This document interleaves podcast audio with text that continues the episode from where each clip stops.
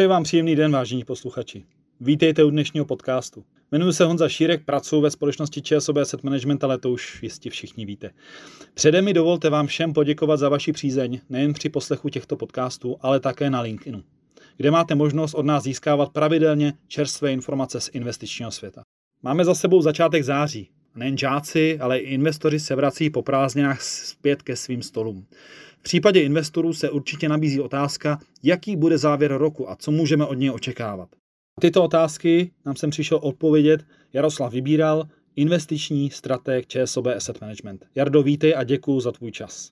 Honzo, ahoj, děkuji za pozvání. Jardo, já na začátku začnu eh, trošku netradiční otázkou. Zda si myslíš, že by akcie aktuálně byly takto vysoko nebýt koronaviru? Aha, to je lehce provokativní dotaz, na který víš, že nejsme schopni odpovědět. Faktem ovšem je, že navzdory té nesmírně obtížné situaci, kterou zažíváme jako lidstvo, tak se zde objevila celá řada podpůrných opatření, tím myslím opatření centrálních bank, která investicím do akcí svědčí. Myslíš si, že ty opatření, které jsou aktuálně prováděny ze strany bank e, i vlád, tak jsou dostatečná na to, aby se ekonomika oklepala a brzy se vrátila zpátky do svých kolejí? No to je dobře, že se ptáš na ekonomiku. Tady je totiž několik úrovní v té odpovědi. Ekonomika eh, se časem postupně vrátí, ale bude to trvat eh, delší dobu. Eh, pokud se však bavíme o investicích a investicích do akcí, tak tady vidíme, že některé ty hlavní indexy se už vrá, se již vrátily na svá předkrizová maxima, takže ten investiční svět akciový předchází reálnou, reálnou ekonomiku. Co je však trochu paradoxní nebo velkým specifikem letošní krize je to, že akciový trh je tažen hrstkou firm. Do, dokonce si myslím, že by se ty firmy vlezly na prsty obou rukou. E, mluví se o takzvané silné osmičce, a to jsou firmy jako Amazon, Google, Apple a Microsoft na jedné straně a na druhé straně Facebook, Netflix, Tesla a Nvidia. Jednoduše to jsou všechno firmy, které byly posilněny současnou krizí. My samozřejmě do některých z těchto firm investujeme, ale ne do všech. Já bych rád objasnil, jak je tady náš přístup. My máme ve fondu ČSOB akciový pozice ve firmách jako Google, Amazon, Apple a Microsoft, což jsou firmy, které se nám zdají být eh, eh, dostatečně kvalitní, eh, rozumně vydělávající a ty do toho fondu patří. Na druhou stranu jsou tady firmy jako Facebook, Netflix, Tesla, Nvidia, která v tom fondu nemáme. A nemáme je z toho důvodu, protože je tam nějaký problém, něco se nám nezdá. Na druhou stranu tyhle firmy indikují poměrně silné společenské trendy, které nechceme, které nechceme ignorovat, ale díváme se i na valuace, na ocenění firm a nemůžeme od toho ocenění abstrahovat. Ku příkladu Netflix je jednoznačný, jednoznačný lídr na poli streamingu, ale nám se více líbí Disney. Disney má obrovskou zásobu, zásobu filmů a byť samozřejmě Disney má ve svém hospodaření i některé problematické body, jako třeba svou zábavní parky v současné době, tak Disney je ta firma, eh, která nám nahrazuje ten trend Netflixu v portfoliích. Jardo, napadá mě ještě otázka, co Tesla? Tesla je krásný příběh a já se moc těším, jak se bude výjímat v učebnicích za 10-20 let, jak to vlastně dopadne. Teslu v našich portfoliích nenajdete. A nenajdete ji z toho důvodu, že tyhle příliš divoké příběhy necháme ostatním. Ale trend elektromobility tady existuje a eh, my eh, jsme nedávno zahrnuli do našich fondů akcí Volkswagen.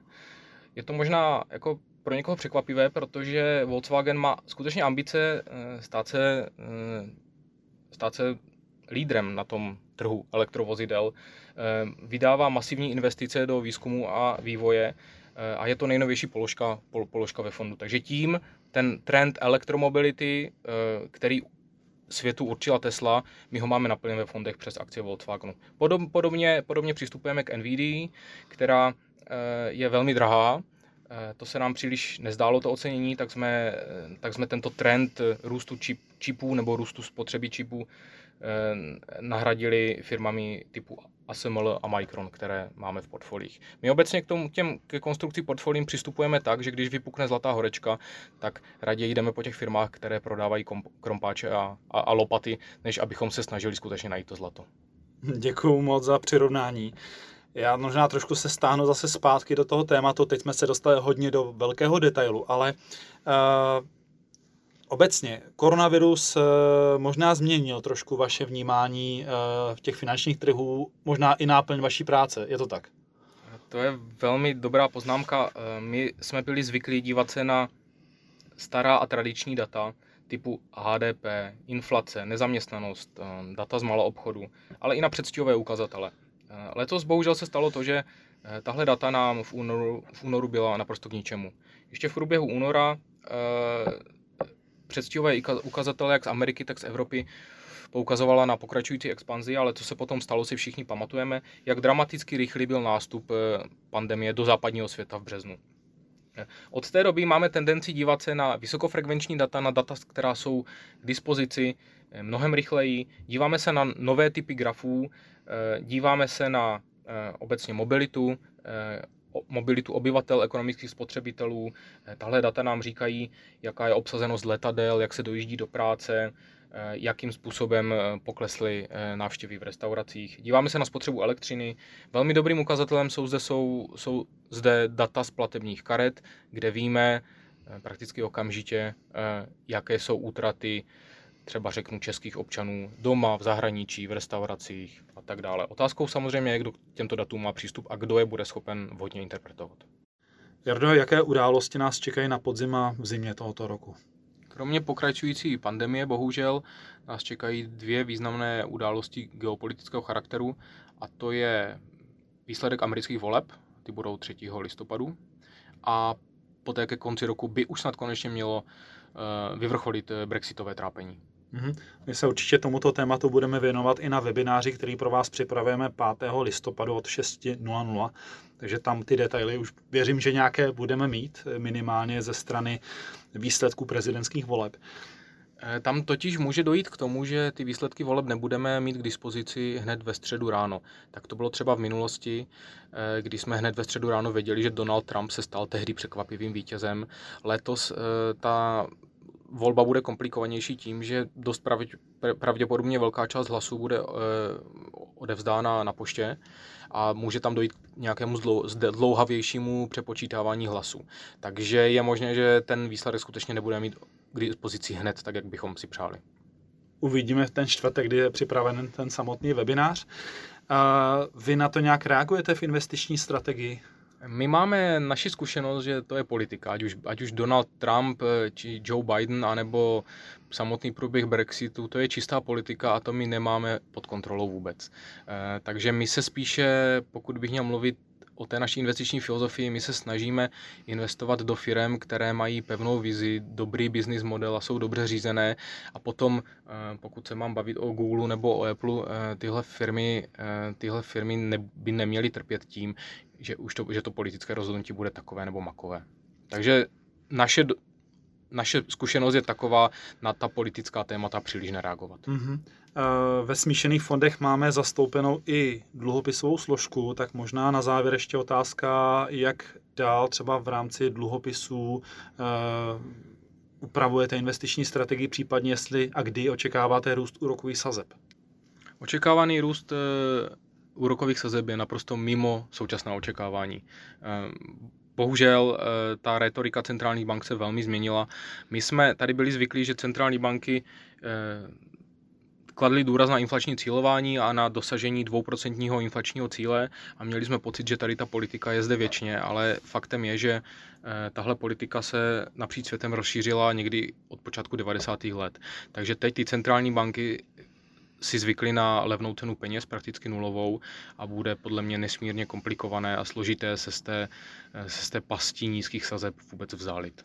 To potom samozřejmě má dopady i na naše dluhopisy, kdy jsme mírně navyšovali eh, dluhopisovou eh, duraci nebo maturitu, maturitu dluhopisů máme, jdeme po té výnosové křivce českých státních dluhopisů dále, eh, dále od toho kraje, abychom byli schopni do našich dluhopisových portfolií doručit alespoň nějaký kladný výnos v každém případě z dlouhodobého pohledu uh, očekávat uh, příznivý nebo vyšší výnos z dluhopisů nebo z těch konzervativních investic asi nelze.